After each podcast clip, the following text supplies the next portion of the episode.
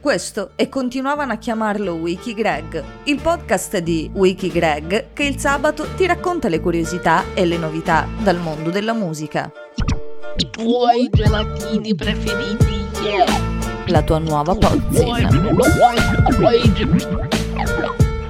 I tuoi gelatini preferiti.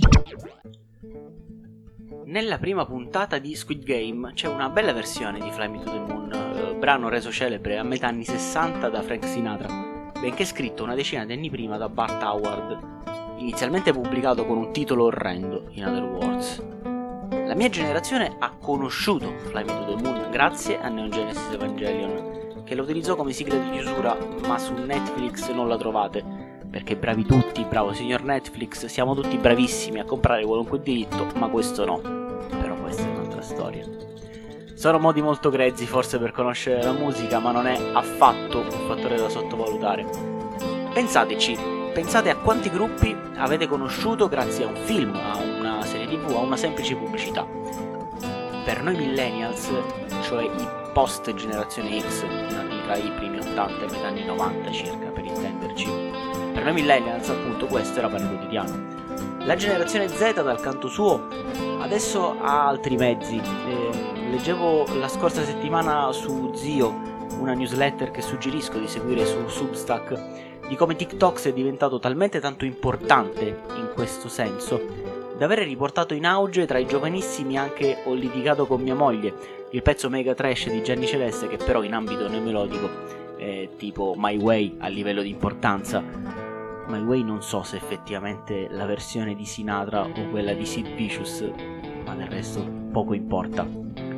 Mi sono comunque fatto questo viaggio mentale e ho realizzato che un buon 50% di musica l'ho conosciuta tramite film, eh, serie o pubblicità. Chiaramente non in modo diretto, ma anche in forma derivativa. Esempio, gli Smiths io li ho conosciuti tramite streghe, perché la sigla di streghe era How Soon Is Now, rifatta però dai Love Split Love, una band abbastanza dimenticabile dal mio punto di vista, che però mi ha portato a esplorare un filone fino ad allora abbastanza sconosciuto per me. Più ci penso, più realizzo che la giusta attitudine di ricerca può fornire. Una cultura musicale accettabile praticamente a chiunque.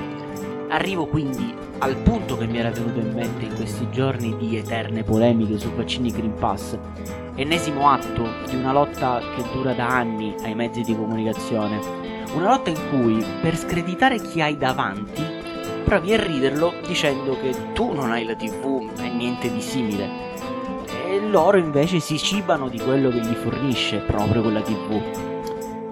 È vero, adesso la televisione serve a relativamente poco, ma il mezzo non è mai più importante dell'utilizzo che se ne fa. E qui Michael Scott avrebbe detto That's what she said!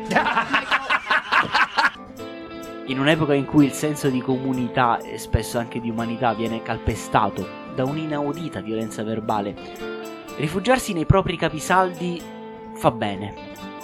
E poi, intendiamoci, ce lo diceva Frank Sinatra negli anni 60, ce lo ripeteva anche il finale di Neon Genesis Evangelion. Squid Game qui diciamo che non lo consideriamo per altre ragioni. Riempi il mio cuore di canzoni, fammi cantare ancora a lungo e, aggiungiamo noi, proviamo a diventare di nuovo belli, anche solo per un giorno.